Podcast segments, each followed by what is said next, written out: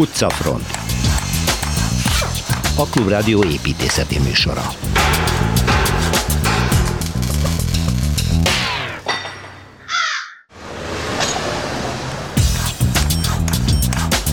Utcafront. A Klubrádió építészeti műsora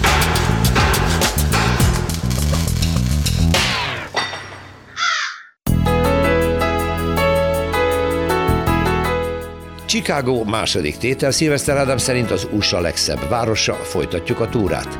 Itt van a Pesti belvárosban az orrunk előtt, de nem is ismerjük. Nos, ez a Rákóczi út 70 számú épület. Kelecsényi Kristóf eleveníti fel az egykor díszes és igazán jobb sorsra érdemes Grünwald ház történetét. Nagy tavaszi séta a kispesti Vekerle telepen Kocsis András Sándor, szociológus könyvkiadóval. 25 évvel ezelőtt halt meg a világhírű magyar származású szobrász Viktor Vazarelli, itthon látható munkáiról hallunk Torma Tamástól. A budapesti nagy gettó emlékét idéző nyertes pályamunkáról a Klauzál téri emlékhelyről ad hírt Kozár Alexandra. És megújult a Bakács tér, erről beszélgetünk Barta Dorkával és Kovács Tamással.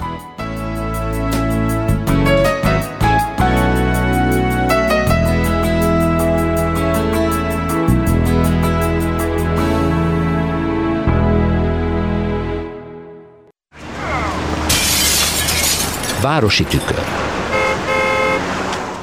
Ahogy ígértük, Szilveszter Ádám Édbüdélyes építészet egyetemi tanára szabad művészetek doktorával, Szervusz Ádám, múlt héten. Szervusz Péter. Egy totálképet adtál Chicagóról, megtudtuk, hogy itt indult el a 800-as évek elején, első felében. Az amerikai toronyházépítési technológiát itt találták ki, innen indul útjára. Elmondható, hogy ez egy nagyon érdekes módon szép város, miközben négyzethálós szabályos szerkezete van, mint az amerikai városok többségének.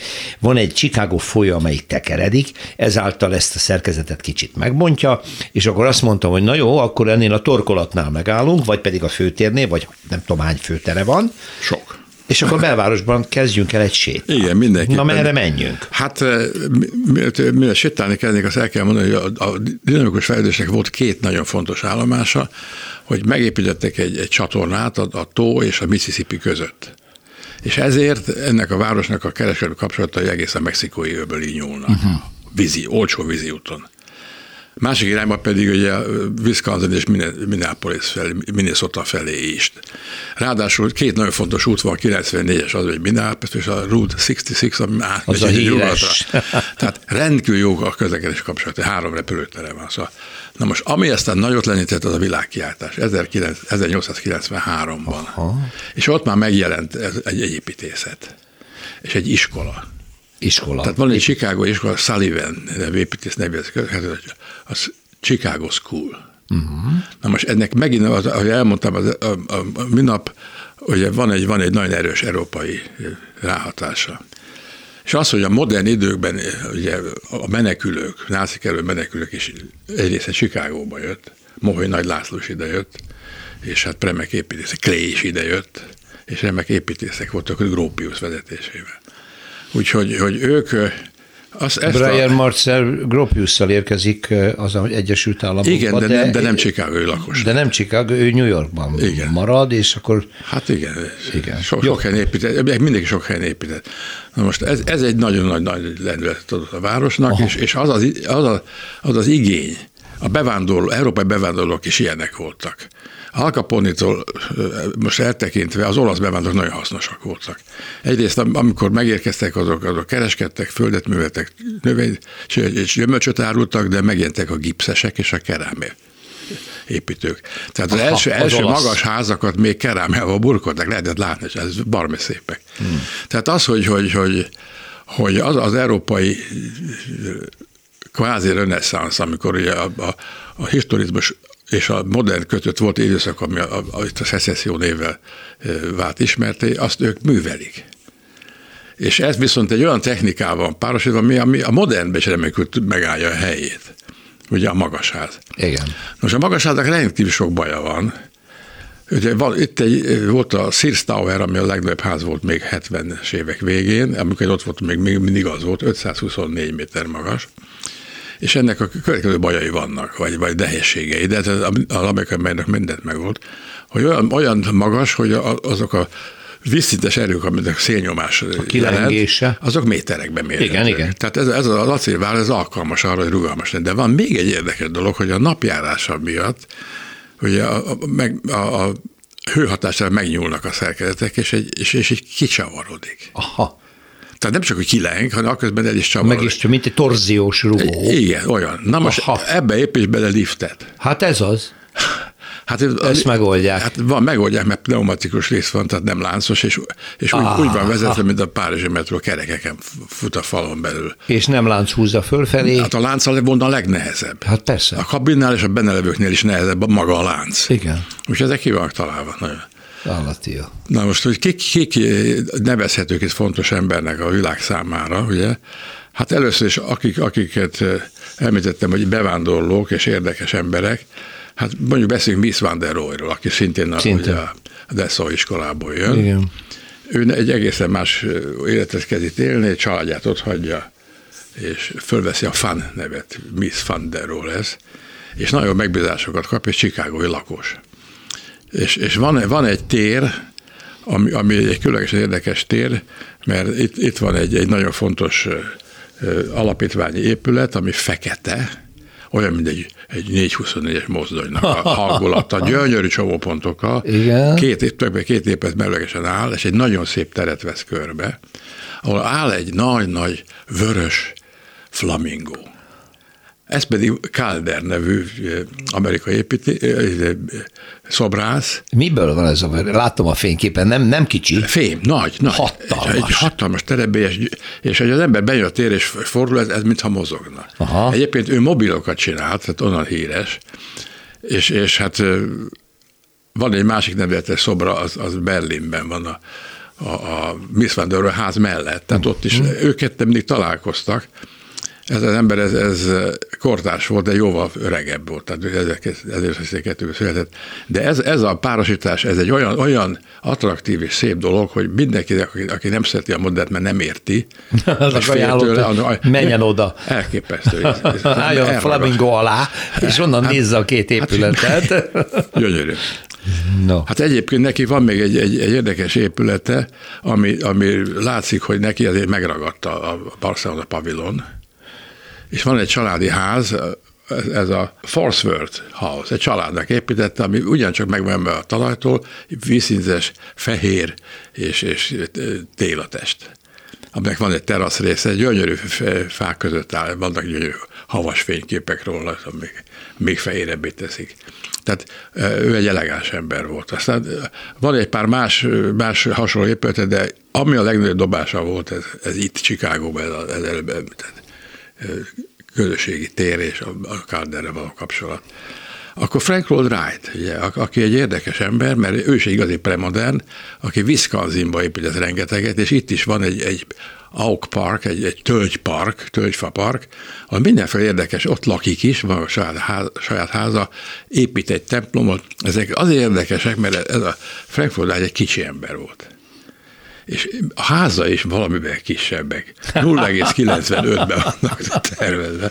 De nagyon otthonosak, és egy borzasztóan ért az anyagokhoz. És a, tehát neki van egy, és a premodern ideje itt, itt megjelent. Ez, ez nem a Guggenheim, ami New ami már modern, nagyon jó ízű dolgok. Még egyszer a nevét, mert nem ismerjük. Frank, Frank Lloyd Wright. Frank hát Lloyd Wright. Igen, nagyon híres irodája volt, a Stalin lánya dolgozott ott például. Na tessék, igen. micsoda összefüggés. Igen. Megbocsátjuk, most, van, megbocsátjuk neki. Jó. Van egy nagyon fontos iroda, az SOM, Skidmore, Owen and Merrill. Ez a világ egyik legjobb irodája mai napig.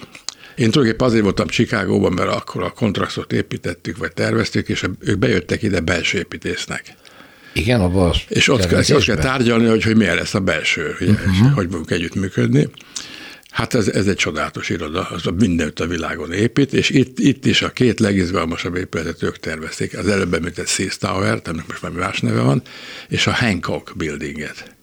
És van egy érdekes háza, amit én séta közben láttam, ez, ez egy olyan, olyan 180 méter magas ház, ami sorház, felőkarszok stumpf összeépítődnek, és, és, és ilyen téglaburkolos házak neki kővel burkol, nagyon szép. 180 méter magas, magas szalagház. Igen, nagyon-nagyon szép. Hát már csak az a néhány dolog, amit említettél, azt mondja, mondatja, hogy borzasztó izgalmas lehet sétálni egy ilyen városban, ahol 3-400 méter magas toronyházak között, mert az amerikai a városban azért az az érdekes, hogy amikor szemmagasságból nézed, nagyon ember, és nagyon jó lépték. Igen, van. jó, jó utcazenészek, jó Minden. kávézók, jó olasz kaják. Zöld van. És, és ezek, a, ezek a nagy golyhók, ezek úgy néznek, és a, az este naplementében ilyen, ilyen rózsaszín köd van föltük, a, a hűtőknek a pára lecsapódik.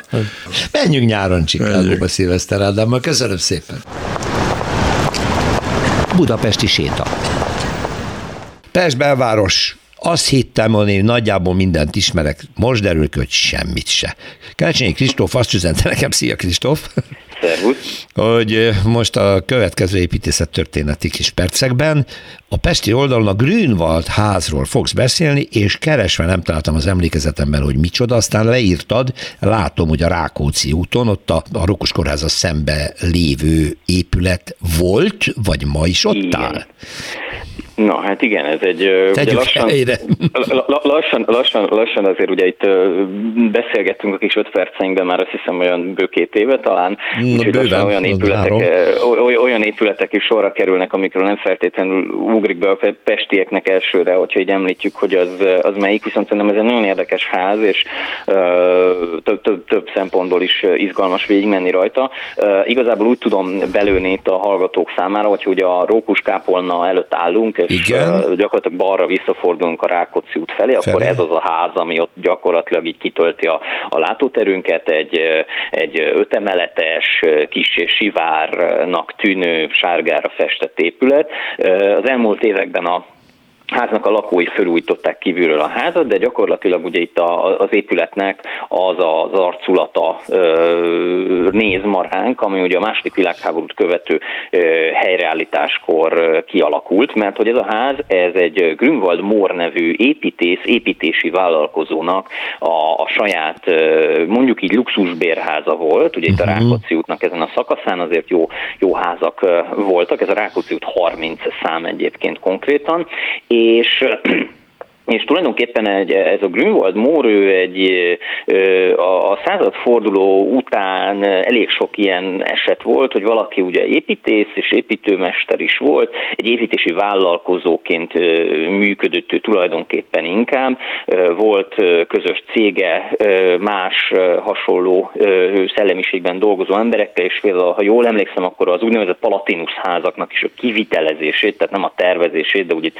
Újlipótvárosban ugye elég sok ilyen Palatinus házban, Lipótvárosban azoknak egy részét is ők csinálták a ö, Schiffer testvérekkel együtt, és hát ő egy elképesztően tényleg tehetős ember volt mindenféle társadalmi szerepvállalással együtt, és ezt a házat, ezt még azért ezeknél a Palatinus házaknál korábban, a századforduló előtt, éppen a 19. század utolsó éveiben építi föl. És ugye arról már beszéltünk többször, hogy ugye ez az időszak, amikor itt nagyon forrong az egész művészeti világ, ugye itt a, az akadémikus historizmust, ugye az 1890-es években most nem csak az építészetről beszélve, hanem képzőművészetről, tárgykultúráról. Ugye ez a szecesszió, Magyarországon szecessziónak nevezett századfordulós mozgalmaknak a sora tulajdonképpen eh, háttérbe szorítja egy jó pár évre, és eh, nagyon sokféle irány, nagyon sokféle út jön elő. Ugye ez az egész időszak arról szól, hogy a történeti formáknak a, a, a kötöttségéből ugye mindenki próbál elszabadulni, és ez a, hát ez eh, a, minden igaz, akkor a Grünwald Mornak a saját kreálmánya, és hát hogy mondjam, már-már bizarr, ha, hm. ha az ember keres róla egy eredeti képet, elképesztően izgalmas lehetett ezt a házat egyébként élőben látni, mert a képeslapok ugye hmm. fekete-fehérek, még ha színezve is vannak, viszont tehát maga a ház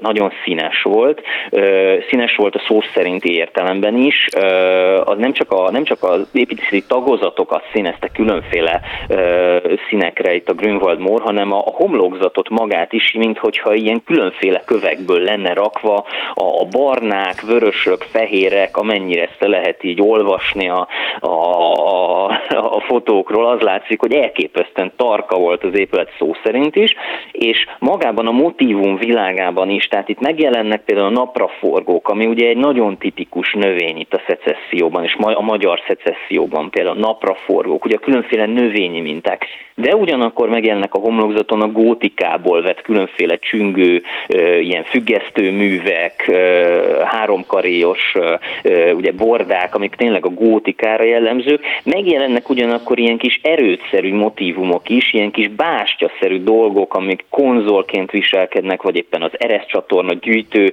elemeként, tehát próbálom most így, így hmm. átadni valamennyire a hallgatónak. Amiből ma már semmit nem látunk, hogy, igen. Hogy, hogy mennyire, mennyire, mennyire elképesztően gazdag, és hogy mondjam, kicsit talán szedetvedett is volt ez a homlokzat. Minden esetre egy borzasztóan érdekes kísérlete volt ennek az időszaknak, amit azért, ha ma meg lenne, akkor ugye már nem mondanánk azt, hogy hát lehet azt mondanánk, hogy esztétikai értelemben nem biztos, hogy gyögyörködtet annyira, de egyébként tetszhet is ez az embernek adott esetben akár, de biztos, hogy azt mondanánk, hogy hát ez egy borzasztóan érdekes dolog, hogy egy ilyen irányú kísérlet is itt történt, és hát ugye erre viszont, a, amikor egy pár évvel később, vagy évtizeddel később, ugye az első világháború után főleg ugye a modernizmus előszele, hatalmas ízlésváltozás van, hát akkor elkezdtek ezekre a házakra rossz szemmel nézni, ugye nagyon sokat át is alakítottak, és ez az épület megmaradt egyébként ebben a formában a második világháborúig, tehát nem alakította át ezt sem a tulajdonos, sem aztán egyébként az OTI vette meg 1942-ben, tehát sem ők nem alakították át. De amikor a világháború sérülés, ami elég komoly megtörtént az épülettel, na akkor, akkor leegyszerűsítették a homlokzatot, már amennyi díszt még ugye el kellett távolítani, mert nem maradt minden a helyén, és, és egy nagyon egyszerű, nagyon puritán, tulajdonképpen az épületnek a, a, a tömegét megtartó átalakítás született, amit egy Detrepál nevű építész tervezett, tehát ez nem csak arról szólt, hogy kimentek a munkások, ugye sokszor ez a második világháború után ilyen leegyszerűsítésekkel kapcsolatban ez a, ez, a, ez a gondolat, hogy itt akkor oda ment a kivitelező, leverte a díszeket és bevakolta. Ja. Volt ilyen eset is, de ez nem ez az eset volt, tehát itt jött egy építész, aki tudatosan átgondolta, hogy mit szeretne ebből a házból csinálni, mit lehet ebből a házból csinálni ilyen háborús, háború utáni helyreállítási körülmények között, és akkor tulajdonképpen megszületett az a leegyszerűsített homlokzat, amit ma látunk, ugye azzal a kivétel, hogy akkor még nem volt árkádosítva ezen a szakaszon a Rákóczi út, ugye pont itt ennél a háznál ér véget az árkádosítás, ami a Blahalújza térnél kezdődik, az, az ugye az 50-es évek második felében került oda. Tehát így tudnám összefoglalni mhm. ennek, a, ennek az egész háznak, a, ugye ez a ház egy egész tömböt elfoglalt, tehát egyébként elég, elég látványos, már már ilyen középületszerű. Úgyhogy a mai képe az ez a leegyszerűsített forma, amivel hát mondjuk érdekesnek ez is érdekes, szeretni, én nem mondom, hogy ezt feltétlenül szeretni kell, vagy lehet, de, de minden esetre maga a történet, ami ebben a házban rejlik, azt szerintem nagyon is érdekes arra, hogy egy pillanatra megálljunk előtte, és megnézzük.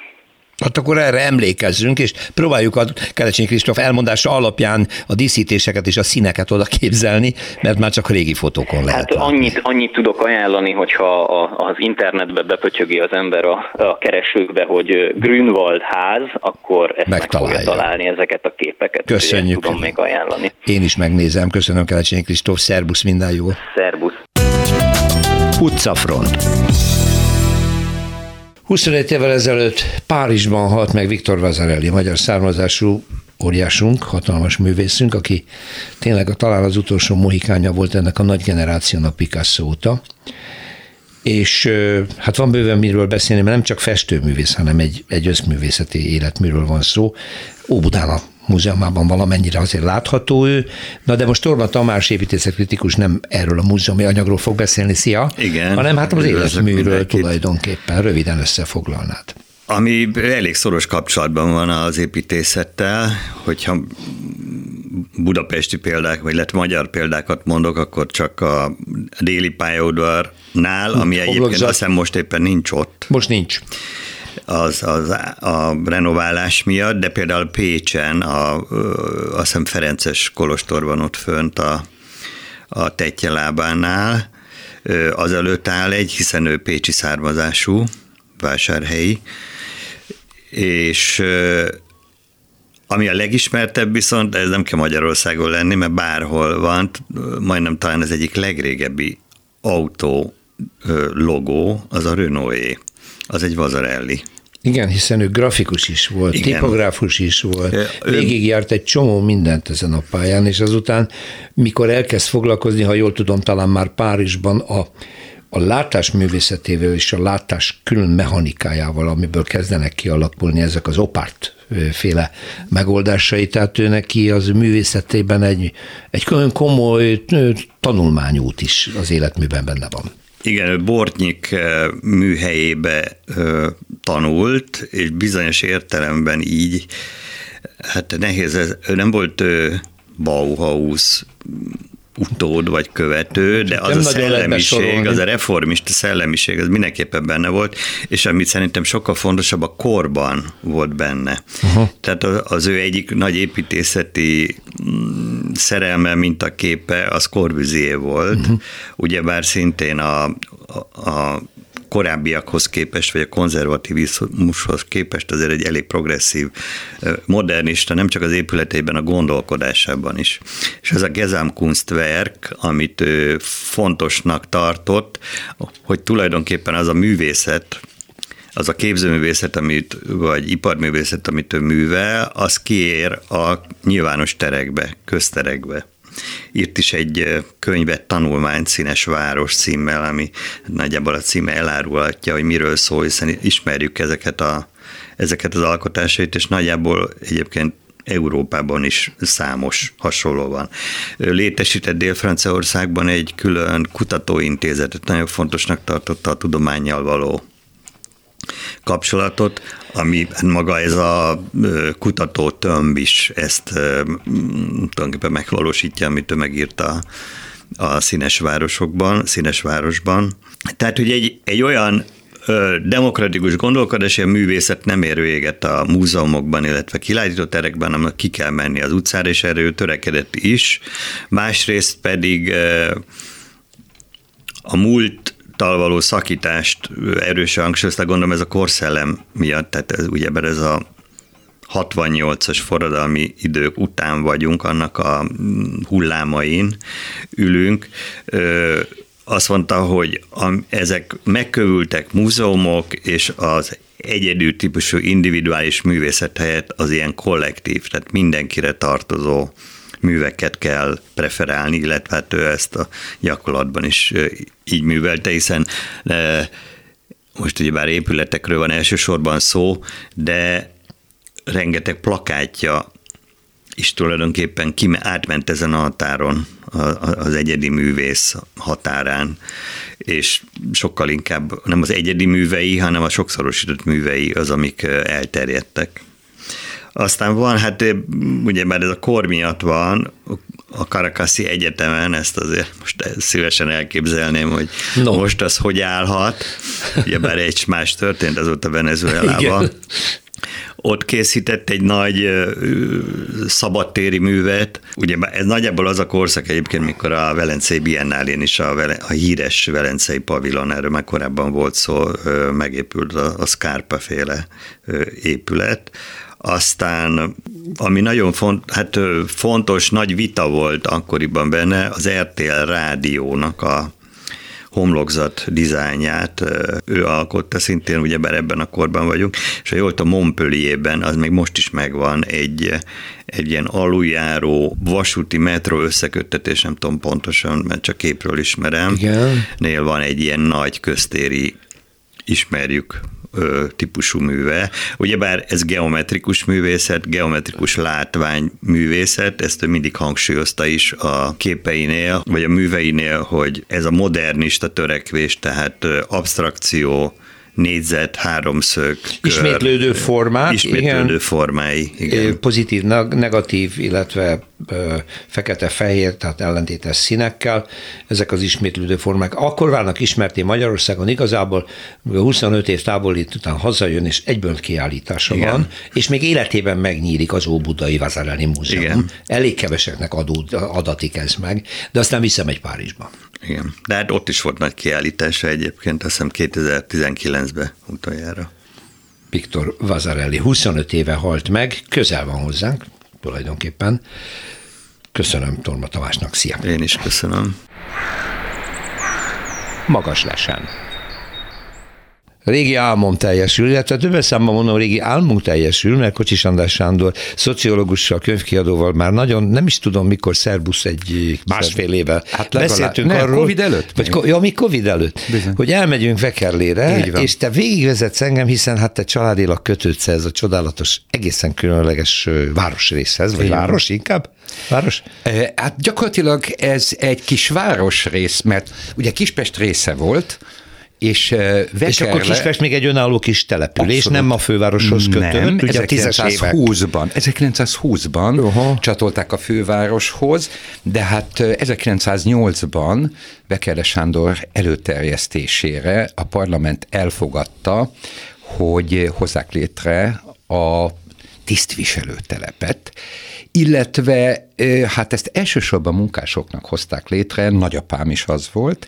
Aki honnan is jön? Iváncsáról. Iváncsáról. Na most, bocsáss meg, azért érdekes, és akkor utána visszaadom a szót, mert az építés egyik szándéka az volt, hogy fejlődik az ipar, így Rengetegen van. jönnek vidékről feldolgozni, és valakinek egy ilyen nagyon csodálatos gondolata volt, hogy egy vidéki embert ne telepítsünk egy sűrű városi közegbe, hanem építsünk valamit, ahol pici kert van, kicsi házak is vannak, tehát hogy a régi környezettől ne szakadjon -e teljesen. Igen. Jól emlékszem erre, ezt valahol olvastam? Igen, tökéletesen emlékszel. Egyébként az alapideát nem Kóskároly adta meg, hanem Fleisch Robert.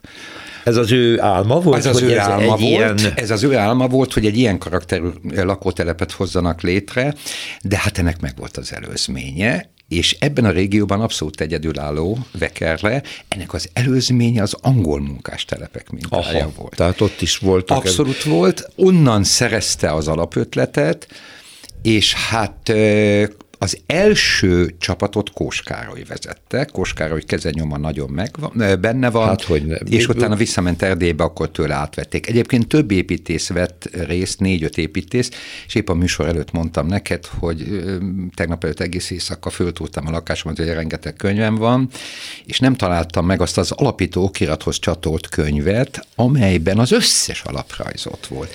Ezt rettenetesen tudatosan tervezték Mert több típus meg. terveztek? Több típus volt. Ilyen családi ház jellegű Igen, igen. Alapvetően, alapvetően négy típus volt. Igen? Igen, alapvetően négy típus. Az egyik az utcafrontra néző ikerház. Én is egy ilyenbe születtem, és a mai napig is a Látom a fényképét az igen, a szülőházam. Szülőházat képét igen. az egyik emlékkönyvben. Igen, akkor a kertes részhez csatolódik a négyes ikerház. Tehát az annyit jelent, hogy az utcáról bementél, a frontra kettő látszott, és két oldalt, az első előtt elment a hátsó lakásban lakó család, a mai napig is ez így működik. Az közös kert? Vagy? Közös kert. Ott közös kert, közös van. kert volt. Ott közös kert van. És alapvetően több volt, de alapvetően kétféle emeletes háztípus volt. Az emeletes házak, azok általában egy emeletes, maximum két emeletesek voltak. Ez egy négyzet alakú csodással megtervezett terület, középen, szerintem Európa egyik legszebb terével, ha valaki elsétál Vekerlére, akkor menjen el a Koskároly tér, ami volt főtér, aztán Petőfi tér, ott építészeti csodákat fog látni. Ugyanakkor egy sugaras rendszerű utca. A Pannonia út és a Hungária út a két A morfológiája is nagyon érdekes Igen. miatt, tehát tényleg városias, kis Így település, van, nem egy ilyen négyzethálós rendszer, nem. ez már barátságos. Hát Koskároly kezenyoma ugye több, a kapu, ugye hát az, a, az ő, ő, ő, ő brendje ott tulajdonképpen, de hát mondhatod, hogy több építész is dolgozott igen, ezen, a, igen. ezen, ezen a, a, a telepen, és ez úgy, ahogy akkor a 20-as években elkészült, ez ma is így van. Gyakorlatilag így van, amikor én olyan 10-12 éves gyerek voltam, akkor az egész vekerlét felújították. Aha. Tehát az eredeti képen még láthatod a régi kerítést, illetve a legtöbb ház, volt. léckerítés, a legtöbb háza teljesen befutotta a. Igen, teljesen. Igen. A felújításkor nyilvánvalóan ezeket levették. Ennek elképesztő hangulata volt. Alapvetően két célt szolgált, a borostyán való befuttatás. Az egyik cél egyfajta díszítés, bár hát így gyönyörű ornamentikai részletek voltak, sajnos azokat eltakarták, és bármilyen furcsa, hőszigetelés. Há, hogy ne? Kiváló nyáron, kiváló főszigetelés. Én meg azért szerettem, mert laktam vidéken egy ilyen házból, az egész homlokzat be Igen. volt futva, mert ott meg a verebek nagyon jól belakták, mi meg, Itt lőttük, meg a bogarak. Igen, igen mi meg lőttük a verebeket, meg bagjukat tartottunk, és azzal letettük őket. Csúnya dolog, tudom, de a gyerekkornak az egyik élménye. Igen. Ami még, amit sok mindent érdemes elmondani Vekerléről, és aki esetleg hallgatja az adást, az körülbelül három-négy hét múlva sétáljon egy csodákat fog látni. Amikor az Nagy valószínű, hát gyerekkorom az orgonák a kertben hát még ilyen illathalmazt és ilyen gyönyörűséget nem nagyon láttam. Miután a családod ott élt, és ott éltél te is, nem volt ez gettó? Abszolút nem. Miért nem?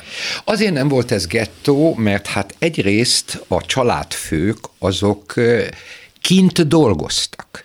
Tehát ez a gettósodás akkor lett volna igaz, Aha. ha nem a mávakba vagy a postánál, tehát azért különböző habitusú, különböző foglalkozású emberek voltak, és a főtér körül alakult ki egyfajta tisztviselő telep. A 56 előtt nagyon nem szerették Vekerlét, mert valóban a főtér környékén laktak, mint állami alkalmazott rendőrök is. Igen? Igen, hát hiszen a rendőrség a sarkon az a Vekerle része, két hát épül meg. Igen, de idején. nem csak onnan laktak rendőrök, Sőt, hanem fővárosból. is volt a rendőrségnek. Abszolút, abszolút. Egyébként az a csodás épület, fantasztikus épület, a mai napig is rendőrség. Igen, az a kispesti rendőrség. Zseniálisan megtervezték. Például az 14-ig eh, négy iskolát építettek fel, tehát a négyzet befelé jött, az általános iskolák is, ha a hálót összehúzzuk, mármint a négy iskolát, akkor az egy négyzetet, egyes, kettes, hármas, négyes iskola. Oh. A négyes iskola zeneiskola volt,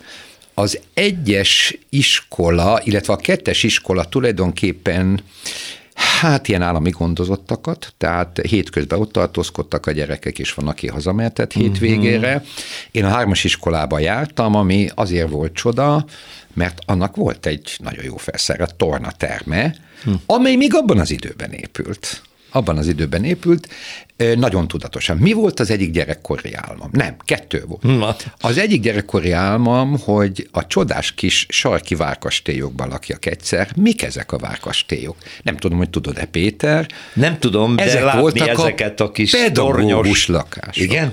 Ott Csak laktak a tanárok. Ott laktak kis a tanárok. Tornyok. Kis tornyok, hát ez úgy néz ki, mintha Angliában, Dél-Angliában mennél. Szóval ott laktak a tanárok. Ott laktak a tanárok, Csodás volt, csodás volt. Miért, volt, miért nem volt gettó? Na. Azért, mert itt fantasztikus familiáris volt a hangulat. Uh-huh. Ami annyit jelent, hogy hétvégén, ugye akkor még szombaton dolgoztak, de szombat délután vasárnap, ez történt nálunk is, a barátok, rokonok összejöttek, kártyáztak, zenéltek, nagyon-nagyon divatos volt abban az idejében a citera. Miért? Mert Vekerlének a rekrutációs bázisa egyértelműen vidék volt. Tehát vidékről jöttek fel azok a parasztemberek, akik állami alkalmazottá váltak, vagy munkássá, mondjuk a gazmávakban. Az én nagypapám nagyon szép neve volt, postai altiszt, de ő a híres javító üzembe a Gyáli úton egy egyszerű raktáros volt. Aha. Egy nagyszerű ember volt, kiváló ember volt, de ez nagyon jó hangzik. Szó sincs arról, hogy irodista lett volna, kétkezi kék, kék köppenyes munkás, munkás volt. Édesapám 1914-ben született, és 14-ben Kispestre fölköltöztek. Majd 20-ban kerültek az összevonáskor Vekerlére, akkor Ami akkor túl volt. Nem, bocsánat, 18-ban, amikor nagypapám hazajött a hadifogságból, Aha. mert 20-ban volt az összevonás. Kispestet olyan rettentő tudatosan tervezték, hogy például a gyerekkoromban velünk szembe volt a két hatalmas fajtós tűzoltószertár. Uh-huh.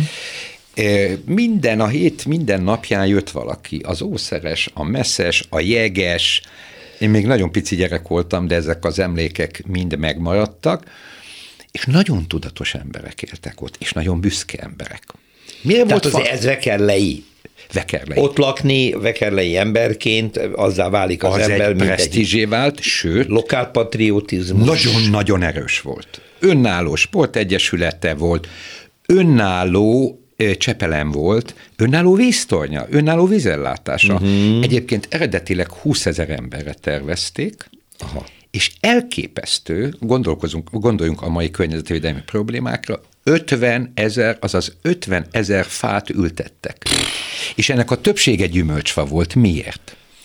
Mert ugye a tervezők zsenik voltak. Tudták, hogy a rekrutációs bázis az vidék, parasztemberek jönnek, ezért minden egyes lakáshoz tartozik egy kert. Még az emeletes lakásokhoz Abszolút. is tartozik? Mögöttünk, ahol ugye ez a nagykörösi útra Igen. néz az emeletes ház, és mi a második ház vagyunk. Aha. És a mi hátsó kerítésünknél húzódnak a nadrág parcellák. Uh-huh. Tehát megvolt hátul egy relatíve nagy terület, és általában egy ilyen három méter széles kertje volt mindenkinek, de hát az Mm, olyan, olyan 70-80 méter hosszú lehetett. Igen. És mindenki művelte? Mindenki. Mindenki. Igen, ugye a föld szagát Igen. és azt a fajta Világos. habitust, amely mm, övezte a gyerekkorukat, vagy korafelnőtt korukat, vagy felnőtt korukat, azt szerették volna a tervezők, hogy legyen egy átmenet. Tehát ez az érzés maradjon igen, meg. Igen, ne legyen ez a keszonbetegségű. Hát egyébként ma a Vekerle ugyanúgy csodálatos, és a Vekerlei hát lakására... A tévénézők, akik a barátok közt nézik, Így azok van, tudják, vagy nem tudják, hát Koskáros. de ugye ott az állandó forgatási helyszín, Így a Koskároly T. Még az a busz is, ami ott elmegy talán a 99-es, nem tudom, az, az valóban, valóban ott jár, és Így ezt van. látják a sorozat kedve. Különben ezen ház mellett volt innen körülbelül 50 méterre a híres Vekerlei mozi. Mozi? Mozi, szóval amely mindene sajnos volt mindene volt, mindene volt. Négy orvosi rendelője Postája volt. volt. Négy pékség. Hát a, posta az egyik legédesebb épület a telepen. Igen.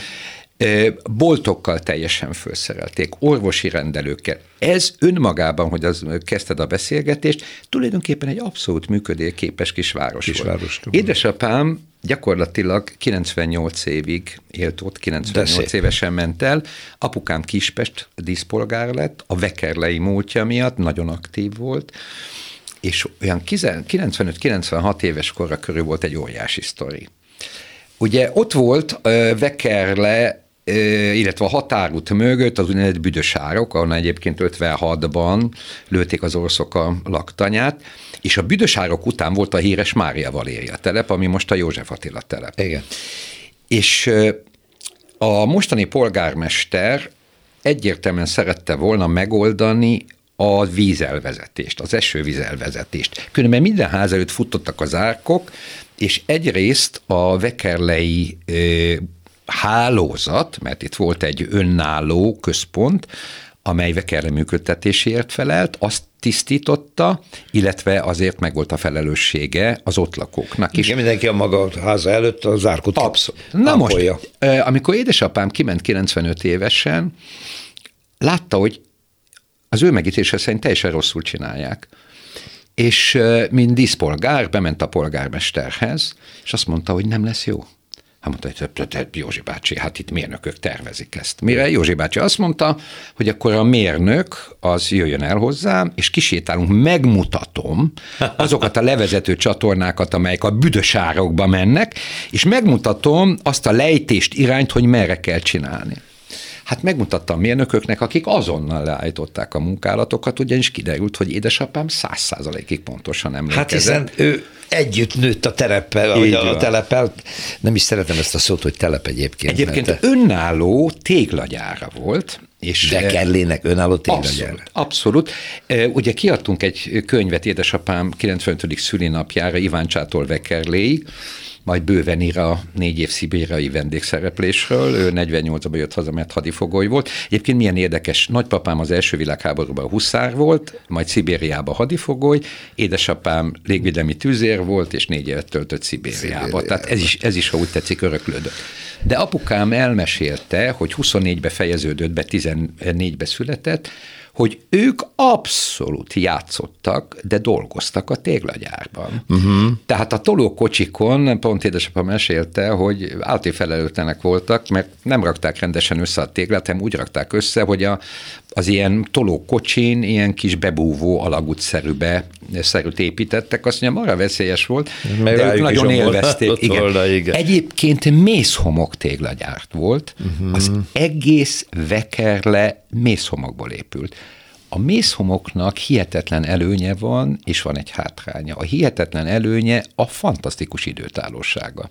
Érdekes. Picit hátránya, hogy nagyon kell vigyázni a nedvesedésre, uh-huh. mert jobban szívja adott esetben a vizet, ha rossz a szigetelés, bár tökéletesen megcsinálták, de a későbbi időkben, ha valami probléma volt, akkor azért ez gondot jelentett. Egyébként, amit csoda, a mai napig csodálom, olyan ácsmunkája volt Vekerlének, a mai napig száz százalék épségben vannak a, a gerendák, tehát ez egy, ez egy kézműves csoda, amit Igen, csináltak az ácsok. attól is érdekes valóban, hogy az, a tetőszerkezetek szépek, ugye hát Kóskárolyán nagyon fontos a fa, Így mint van. építőanyag, és nem csak ön, öncélű díszítőanyag. Úgyhogy, de te nem szakadtál teljesen el, most így az utolsó percben kérdezem, hogy vekerlei vagy még nem, mert megvan a ház, a család. Abszolút, a fiam lakik ott, és a, a gyerekkorunk csodái, amely az utcai háborúsdi játék, a munkánkat, a focit jelentette, hát a mai napig is. Hát ugye ez a szocializációs időszak mindenki életébe kiemelkedő és fontos. Nekem nagyon-nagyon szép gyerekkorom volt. Hát ez át is jött, kedves kocsis András Sándor. Köszönöm szépen, hogy beavattál. Még rengeteget tudnál mesélni, hoztál dokumentumokat a családról, igen, amelyek mind-mind kötődnek valamennyire Vekerléhez. Hát itt a tavasz, remélem, hogy jó idő lesz.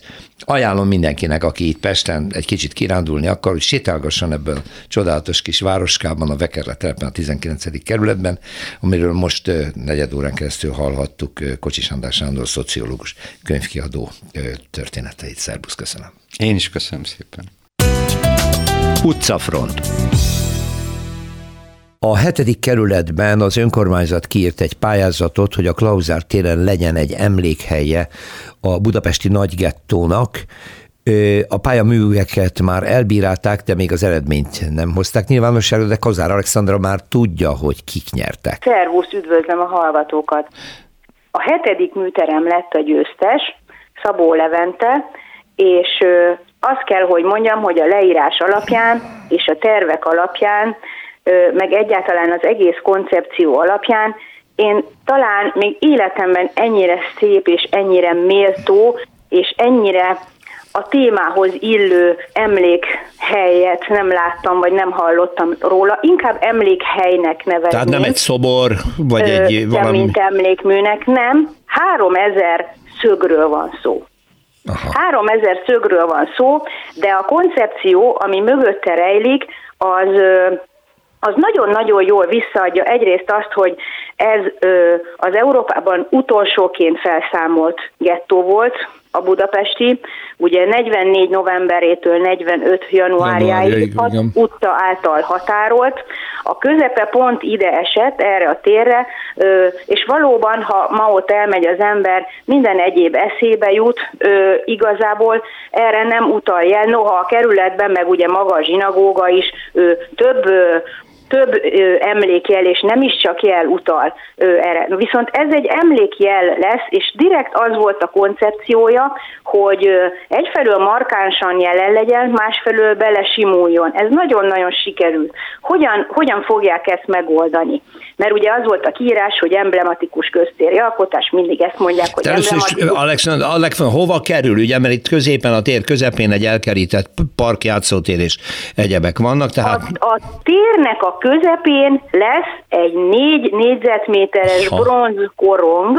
Ami a park szövetébe lesz belesüllyesztve. Uh-huh. Ez pont a gettónak, az egykori gettónak a közepe lesz. Uh-huh. Mértani közepe. Szó szerint a mértani közepe, és azért lesz négy négyzetméteres ez a korong, mert átlagosan ennyi hely jutott egy embernek. A gettóba, és erre kíván emlékeztetni ö, ezekre az embertelen ö, viszonyokra. viszonyokra, helyzetekre. Tehát egyfelől ez lesz a középpontjában, és a gettó ö, területén, annak a határán, a szélén el lesz helyezve 3000 szeg a betonnak a kopó felületébe.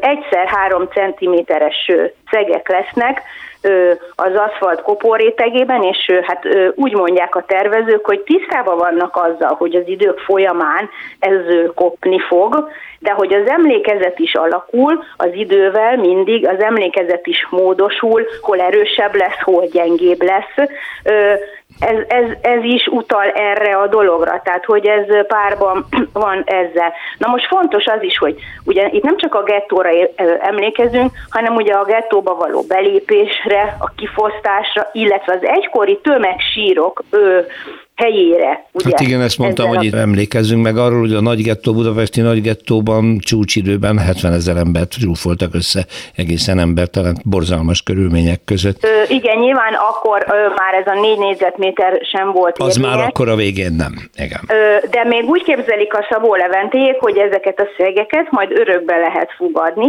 egyenként, hmm és akkor így ö, valóban a személyes emlékezet ö, összecsúszik, vagy hát nem tudom, hogy mondjam szépen, tehát hogy találkozik azzal, hogy, hogy közösségként is lehet itt emlékezni, és mindenképpen benne volt ez a kettőség, hogy egyfelől emlékeztetni akar, másfelől valahogy a felfoghatatlan tragédiát kívánja ábrázolni. És ezért van az, hogy a térben van, viszont ezek pici, nagyon pici apró jelek, tehát egyszer három centiméteres uh-huh. szögek, és ezek ráadásul úgy lesznek elhelyezve, hogy a kerületén, a gettó egykori kerületén sűrűbben, és ahogy a belseje felé megyünk, egyre ritkábban. Uh-huh. Nagyon várjuk, hogy mikor fogják avatni Kozár Alexandra. Köszönöm szépen, szervusz! Szervusz, üdvözlöm a hallgatókat! Utcafront nem is olyan régen átadták a Bakács teret, hát a Bakács tér az létezett, de a felújított Bakács teret, mert ez is hozzátartozik ahhoz a programsorozathoz, aminek révén Budapest egyre több közterületén parkosítás, zöldítés és sok funkciós átépítés zajlik. Ezekről beszéltünk az elmúlt hetekben sorozatban már Barta Torkával és Kovács Tamás újságírókkal most is itt ülnek a stúdióban. Ezt a Bakács teret kellene most egy kicsit megnéznünk, így képzeletben, mert hogy már mind a ketten jártak ott, én még csak fényképet láttam. Hát arra nagyon ráfért arra a szerencsétlen térre, mert egyébként az egy nagyon szép építészetileg izgalmas dolog. Milyen lett? Szerintem nagyon jól sikerült. Ami nekem a leglátványosabb volt, az, hogy nagyon érezhető a forgalomcsillapítás. Tehát, hogy azért a Bakástér korábban visszagondolunk szép tér volt, van ott iskola, önkormányzat sokan járnak, de hogy nagyon nagy volt mindig a forgalom, vagy nem volt alkalmas, hogy átsétáljanak. És most az, hogy a templom előtt igazából egy teret alakítottak ki, lezárták a Rádai utcának az áthaladó részét, tehát egy ilyen süllyedő oszloppal lehet csak áthaladni, vagy a templom mögötti téren a, a Mérei Kórház előtt azt is parkosították, vagy oda kerültek ki például a, a VP betonnak a sakkasztalai. Tehát ott szív... se lehet már autóval nem lehet körbe menni, ah. nem lehet végig menni, illetve ö, színbe hozták a, a templom melletti utcákat is, tehát hogy az úttest, illetve a járda az teljesen egy színbe volt.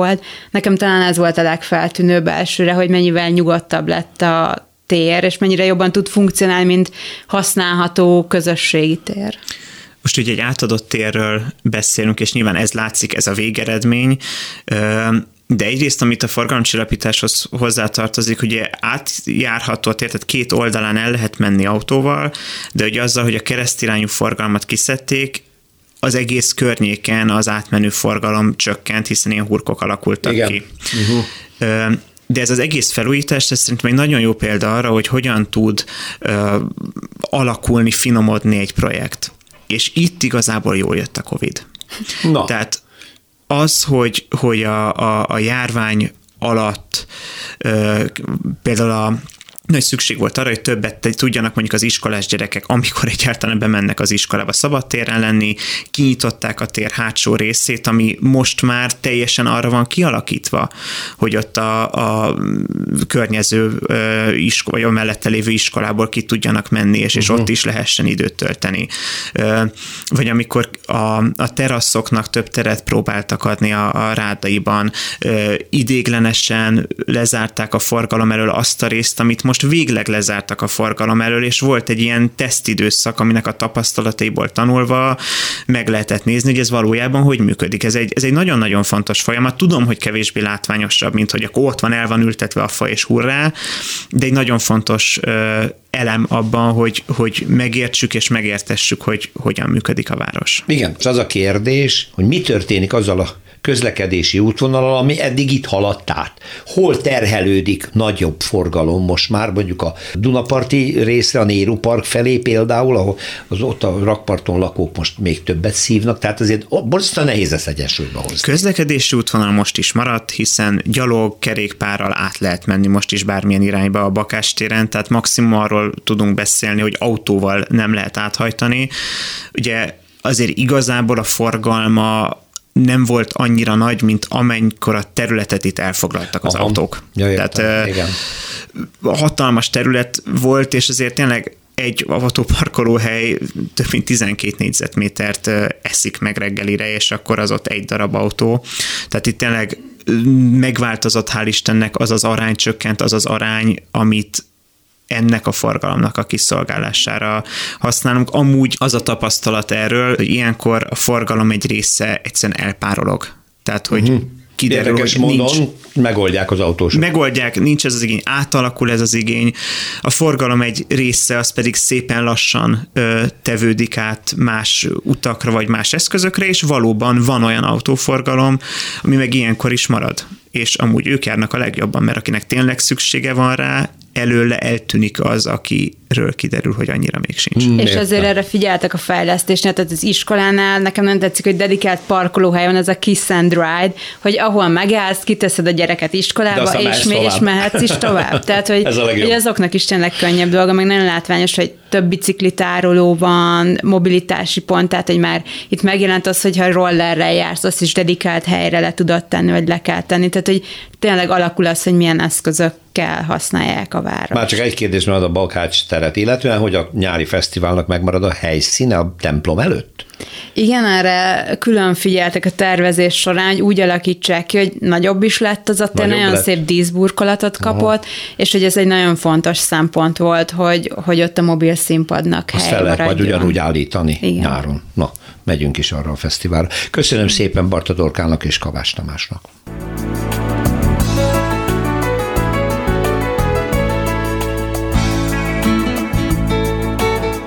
Köszönjük a figyelmüket, az utcafrontot hallották, a műsort Árva Brigitta szerkesztette és Rózsa Péter vezette. Egy hét múlva várjuk Önöket.